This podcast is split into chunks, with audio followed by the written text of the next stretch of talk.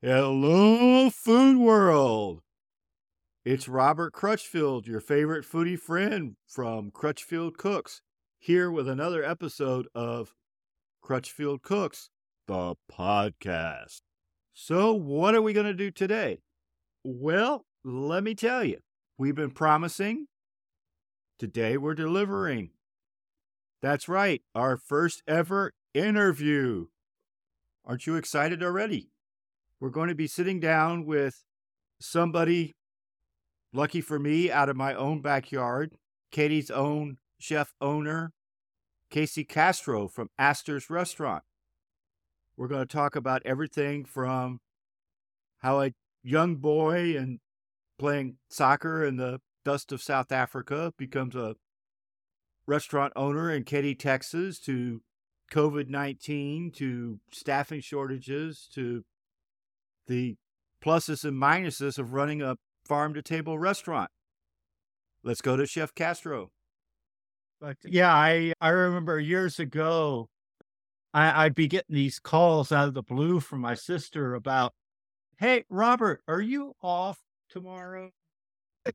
You you you you you really miss your nephew, don't you?" I know, right? Which which well, wife talk works about the same way, but that was that was sister speak for you want to come play with your nephew tomorrow on your day off and give me a break, right? Exactly, exactly. It, it is the same thing now. Like you know, I I got to work, and my wife she's like, "Do you? How many table do you have to cook for?" Did you have cancellations tonight? Uh for real? she's like, "Do you have how many table did you have today? Do you want to come over? I can cook for you." I'm like, "Baby, cool people. oh man, I have a feeling we could talk family stuff all day long, but uh, I, yeah, that's want, right. I just want to try and get in a half hour here, and we have to cover all this territory of this this humble young man in South Africa who moves to the United States to study law and somehow ends up as a chef in Katy, Texas. And that did is get, did, did I did I get that almost right? That's right. So uh, let's go back, start kind of from the beginning. Uh, what was it when you were in South Africa that first started you on the idea of coming to the United States in the in the in the first place? Well, first, originally my parents are from Angola and Luanda, so I was born in Angola and Luanda. I was raised in okay. South Africa, Cape Town. So sure. growing up in South Africa, you know, we all what we hear is America. And me growing up in South Africa, working in, in the waterfront, one of the uh, big attraction of tourists that come from America in uh, Europe. You know, they usually go to Cape Town, and you know, there's this place called Waterfront that everybody likes to go visit. So, uh, over there, it gives me, it gave me the opportunity to to meet so many great people from America. And I remember one time I met a group of tourists and they were like, young man, what are your plans? What are your goals in life? And I was like, well, you know, I work here, but I was a waiter at that time. I was working at one of the restaurant we used to call Fish Market, a seafood restaurant. And I told the, the couple, I was like, you know, actually, my goal in life, I would love to be a lawyer. So I want to be a criminal lawyer. Being an African American or African in South Africa, you don't have that much opportunity to be somebody unless you know somebody or your parents are somebody. You know, so you have the the bare minimum, you know, to be able to make it. You know, I'm talking to them and they were like, you know, you can come to America and we can help you to go to the law school. So that's how the idea coming to America come, comes up too. That raises an interesting point. You've been a waiter and, and, and worked in seafood restaurants there on the, the seafront there in South Africa. At the same time, as I understand it, your experience here in the United States in the restaurant business started at the uh, same level, so to speak. What was it? Oh. 10 years, I think you were a waiter and other different things in other people's restaurants uh, before you even had your first restaurant here. Uh, how much difference is there between, say, being a waiter in South Africa and, say, being a server here in the United States?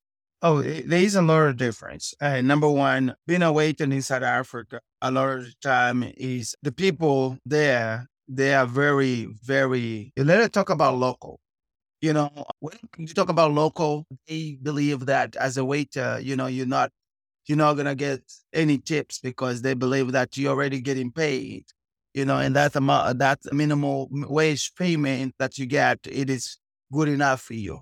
So the culture is very different, you know, and, but as a waiter, you cannot judge anybody. You all still got to give the same quality service. You got to be humble.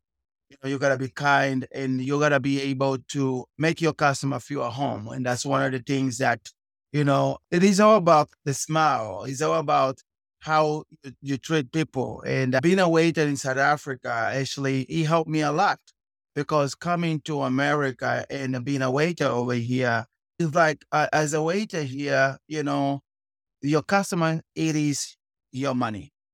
Your table is where you make your money. So it's not about oh, I already getting paid.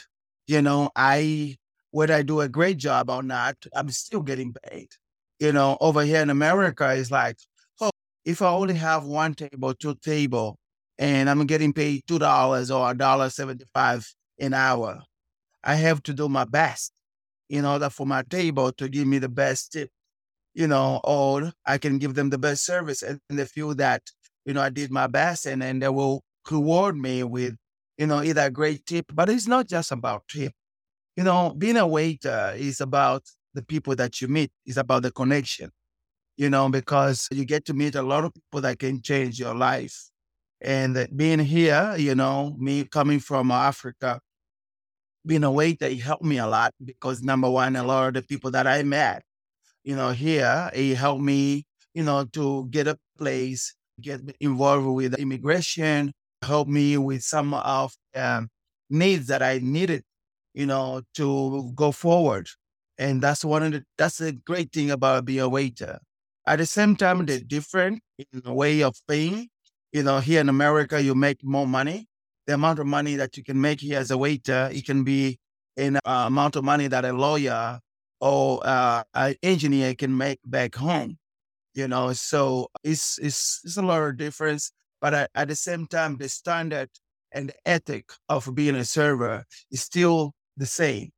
You gotta be kind. You gotta take care of your customer. You gotta smile, and you gotta be humble. That's one of the things that you know as a waiter you know i can see and think okay let's let's move things forward a little bit how do you go for being a, a, an immigrant that that came to the country to go to law school and become a lawyer and move over into into the restaurant business well it is important that you know coming to america you know, I came here and when I got here, the people who were supposed to sponsor me, you know, actually never showed up.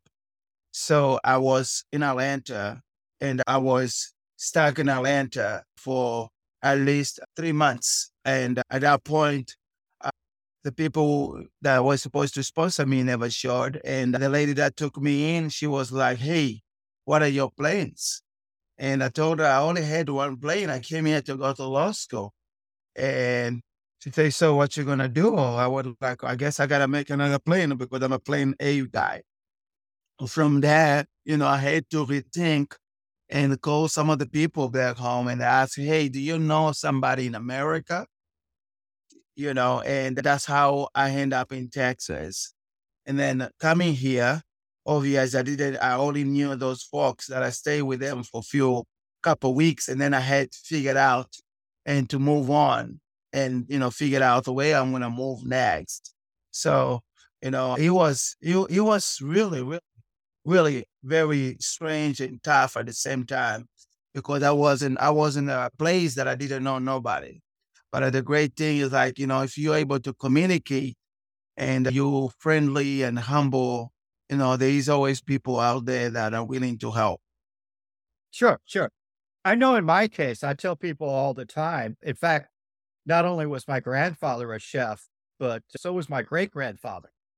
Wow. And I tell people that because I didn't go to culinary school to speak of. I, I, I, finished the course at World Chefs Academy, and I've done a, a little bit of coursework. But as far as the the full deal, three year kind of culinary school that people think about, I, I haven't had the opportunity to do that. My culinary abilities and whatnot primarily started out when I was younger, and I tell people that uh, there's there's more to that than what you would think because my mother had the advantage of learning from her mother, who was an exceedingly good farm cook in the Midwest. Right. And then she met my my father back during the Korean War, came back home here to Texas and, and got to learn some restaurant level skills and things from my grandfather, the chef, who worked at the Hotel Galvez, among other things. So when I say right. my, so I'm just saying, when I say my grandfather was a chef, I'm not talking about somebody that spent his days in front of a flat top and they called mm. him a chef. He, this was a real deal picture in the newspaper, yada, yada, chef. Point Big being time. that while my grandfather died before I was an, a year old, I essentially learned from him through my mother. Now, I right. understand that as far back as your South African days, you did a lot of cooking with your your mother, and I think it was your aunt. Yes, I I I, I get to learn my aunt, and uh, with my mama, I never actually cook with my mama. My mama used to be, excuse me, maid. She used to cook for people houses and provide meals to people, you know, things like that. So, and that's one of the things that she was so surprised, you know, when I called her. And I, I, I learned a lot with my auntie, but, you know, that wasn't what I'm doing now. You know, my auntie used to do some pastry cooking, but it's like literally Uh, totally different, you know.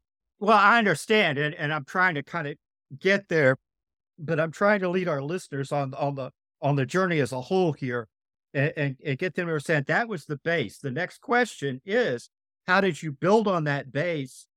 And what opportunities did you have during that 10 years in the restaurant business to build on your skills?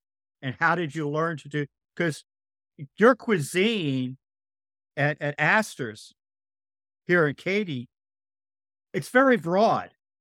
It's yes. South African. It's it's other African, it's South American.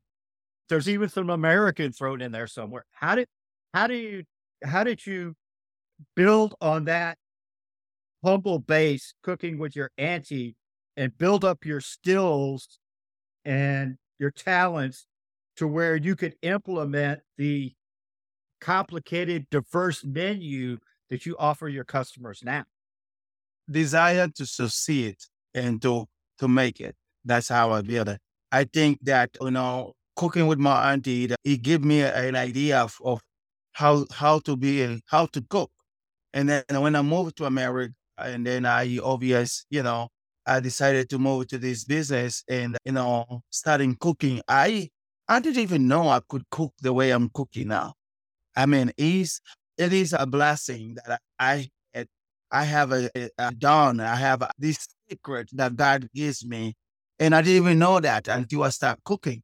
You know, over there, you know, back in Africa, you know, seeing my auntie cooking.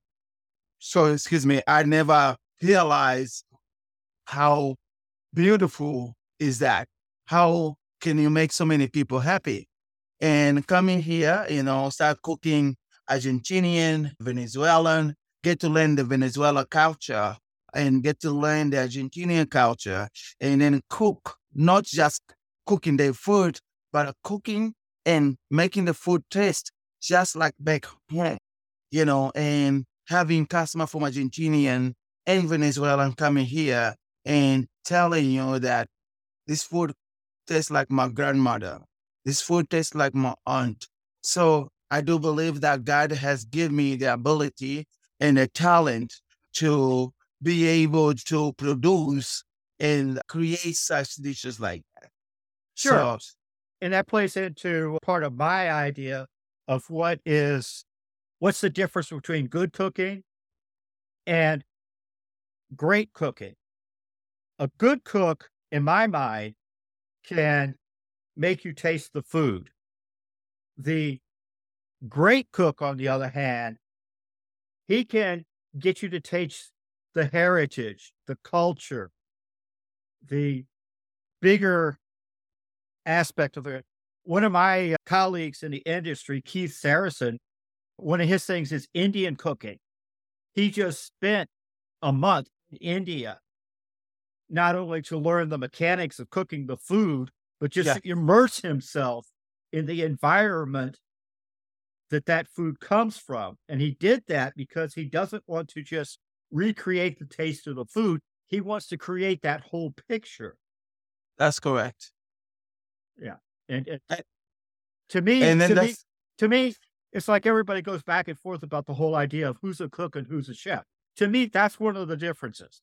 It's the passion. It's the yes. desire to create that bigger picture. Right. Because cooking is like you cannot just go to the kitchen and cook. You know, that's not the idea. You know, you gotta cook with your eyes closed. You know, you gotta cook without even tasting the food, just by the smelling of the dish itself. You can you can know that the dish is great. You you gotta love it. It's a lot of passion to it. You know, and uh now you know that I, I get to cook and I get to talk to a lot of the chefs. You know, and create. Like for example, I have a a wine dinner that I gotta put together for Lebanon, a wine dinner. So, and the guys is asking me, so what kind of Lebanese food you gonna cook? And I would like, I do not know. I, but I'm gonna have to, you know, do my study and then be able to create something very traditional from Lebanon. And that's one of the things that I love. Explore. Sure. sure. So with that, yes. Well, I was going to say let's let's move on to a little bit of something different. One thing I know about Astor's, about your restaurant, is you're very farm to table oriented. Can you tell us a little bit about how that affects your your menu development, or even the uh, operational aspect of uh, how your restaurant runs? Because one of the things about farm to table is you're you're focused on local agree, agree local ingredients, which obviously would tend to be more seasonal. Correct. Can you tell us a little bit about about the challenges involved in that and how that affects your menu development and some of those kind of things?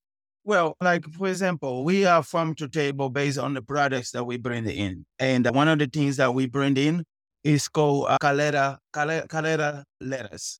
Kalera lettuce is is based is in Humble, Texas. is a farm within Texas in Houston that grows lettuce, grows iceberg, grows spinach, grows a lot of vegetables indoor. So a lot of the product that we use comes from Kalera.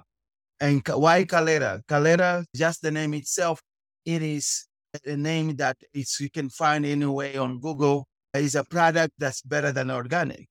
And I was a trainer before, and people always say, What do you mean it's better than organic? Why would you say that?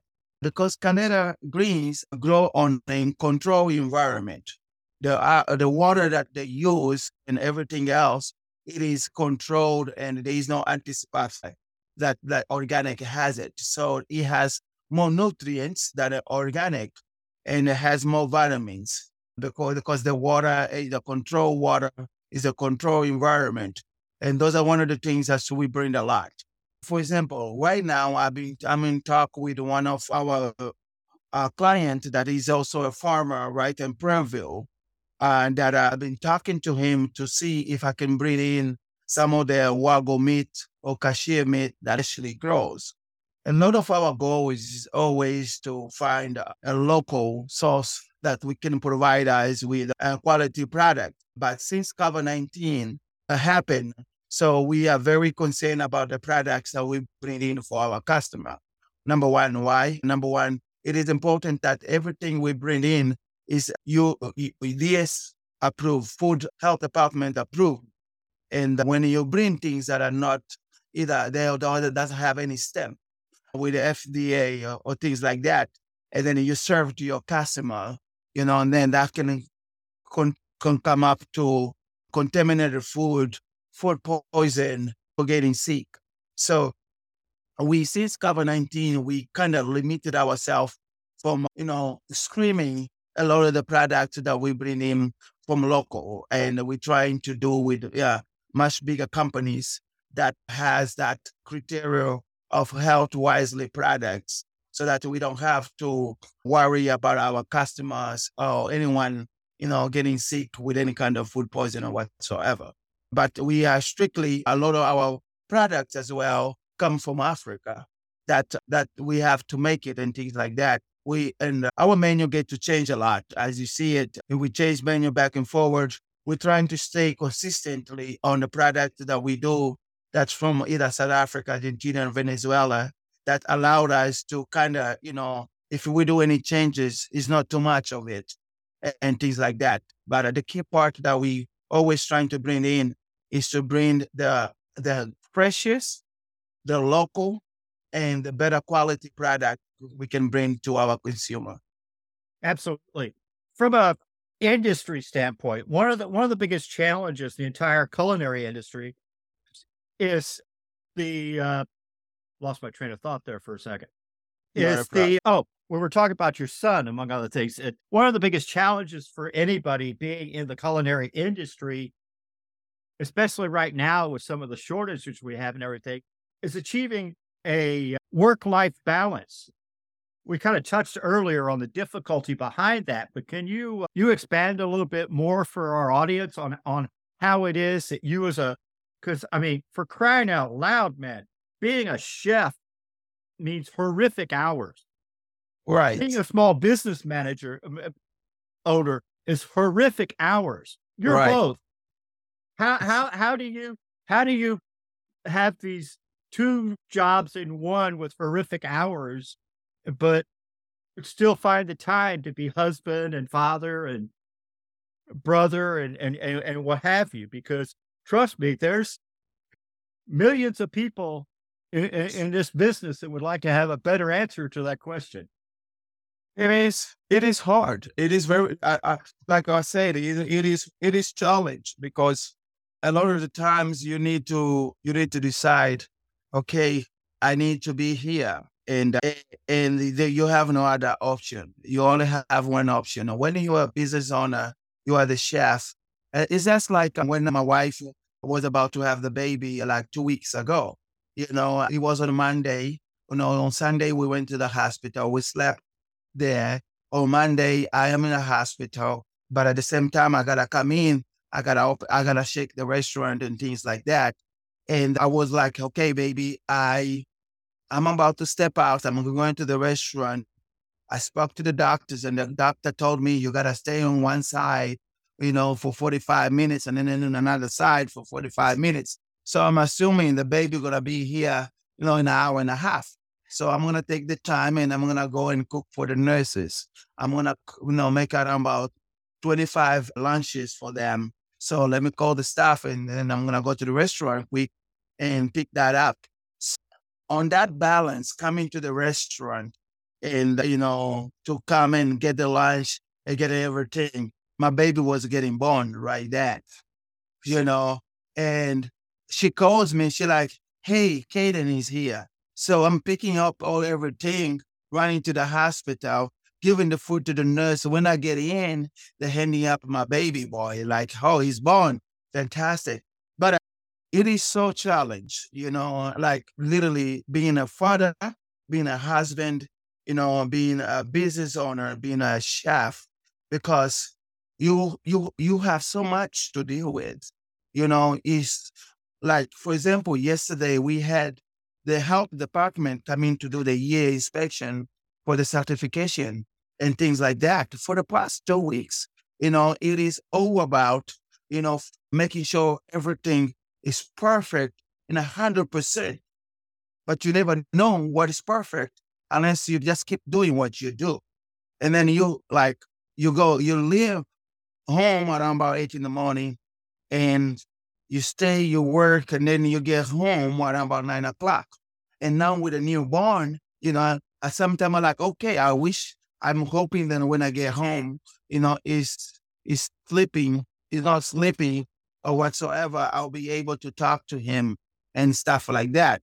And uh, with that saying, with with that saying, it's kind of it is challenged because number one, sorry, number one, it's um, how can I say it? It is very difficult because like at one time you are home, you know, and then you gotta live because you gotta come to work, and and then you are at work, but you think about I want to go home, I want to see my wife, I want to see my kids, yeah, but you have a bigger call. You have a bigger call in a restaurant, and you have a bigger call at home, and then you gotta try to find a way to balance it, oh. and that's the that's the well, harder yeah, part. Absolutely, and, and part of what makes it difficult is all the things you're doing at the restaurant. To a larger part, you're doing for your wife and your son. Correct. It's like I've always said. I I, I think our whole society is backwards because we spend most of us five days earning our living and two days with the people and things that we care about. By all logic, it should be the other way around. We should spend two days a week earning our living and five days so we spend the majority of the week, but, but that's not the way it works. And nope. one of the things, one of the things that makes it, I mean, I'm not telling you anything new, but one of the things that makes it difficult for people in your position is the whole issue of staffing. Especially going back during COVID. Wow what kind of things have you you have you, have you been able to do that's helped you uh, keep up with that, or are you keeping up with that? Well, this COVID nineteen, as you know, it was a very tough year for a lot of the restaurant and the industry overall. And uh, one of the biggest problems was staffing, and and like basic on on on uh, production of sales and everything. A lot of the restaurants suffered. Some of the restaurants closed down you know, we were lucky. And the thing that, that I'm lucky and I'm blessed because number one, I'm my own chef, you know, and I know how to cook everything and I get to train my staff. And, but it is, is it, it is, it was a very challenging year, you know, finding staff to work where, you know, you need to cut your hours or you need to stay a little bit longer. But uh, that's, those are challenges that you gotta go through. You gotta live it, You're going to learn, you gotta make it. You know, if you were things are not things are not easy. If it was easy, everybody would make it. I think that it's it's COVID nineteen and everything else that challenge us. It always comes in to teach us a lesson. But uh, the other, the main thing is for you to keep your head up and come up with the idea, plans, and things that you can find a solution for you to keep going forward and to be successful in life. Absolutely, Chef. And we just have a few minutes left. I did want to touch quickly on something I particularly admire about you and Astor's, and that's your community involvement.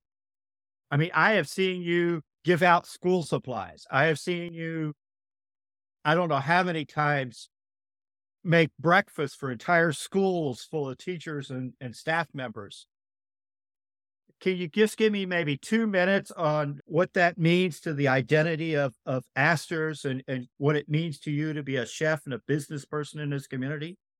Yes, I think like, you know, back in the days when I came to Texas and I, I am who I am today because of the people that I met. You know, I came here to Texas with $150 in my pocket. I didn't know no one. I didn't know not even a single person beside the people that took me in that I didn't even know who they were. And I think that, you know, when I was able to come to Texas and be able to be received like a family and the people here, it took me like I was one of their own. And with that, it has taught me a lot that, you know, you got to serve your community. You got to build your community. You got to help your community. You got to help your community shine. And when your community when you help your community shine, it, your community helps you. We are who we are today is because of the community, the love, the support that the community has given to us. And I think, you know, what could I do better than, you know, support and giving back? And I think that's one of our one of our, our the things that we do, uh, one of our policies, and one of the um, uh, how can I put it is I'm for the name, I'm losing the name, but that's that's our our mission. Our mission is to help our community grow day by day by one meal at a time. You know, I want to be able to one day when I leave this world, I want to be able to have a, a, identity that people can see and they will know there was an Astor out there. you know, and they always used to do the minimum they could do to help and to support the community. And that's what we, and we are very proud. We are very thankful that, you know, we are, the community has accepted us and, and continues working with us, with KDST, with the hospitals. Like right now, I'm talking to you. I just got an email about Katy Christian Minister that they need around about 40 to 50 lunch for the nine. And I'm trying to contact them to see when they want it and things like that. You know, and that is that is something we do. It's it's it's that's what God brought us here. We gotta be able to help one another. Absolutely, Chef. And I want to thank you for that. And I want to thank you for your insights. We uh, were about at our time limit. We need to wrap it up, but I'm very grateful to have you join us. And trust me, we will be in touch. Oh, thank you so much. God bless you and have a wonderful holidays. You have a good stay. You have a good service tonight, Chef. If you think that Chef Castro over the last half hour or so has been amazing to talk to, you should taste his food. Unfortunately, that's only an option for those of us here in Katy, Texas. But I think you'll agree he had a lot of different insights that are going to be very beneficial to people in a lot of different places. After all, you come to this country, got a plan going on. The people that were going to help you make that plan work are a no show. That's a universal issue we all have to learn how to move from plan A to B. And hopefully we can do that better now that we have Chef Castro's experience to deal with. Or the other thing we talked about with the problem of work life balance in the restaurant industry. Again, not an unusual situation. It would make my day if there was something in what Chef Castro says that helps you through that scenario. Until next time, when you join me in the land of learn more, eat better, this is Robert Crutchfield for Crutchfield Cooks.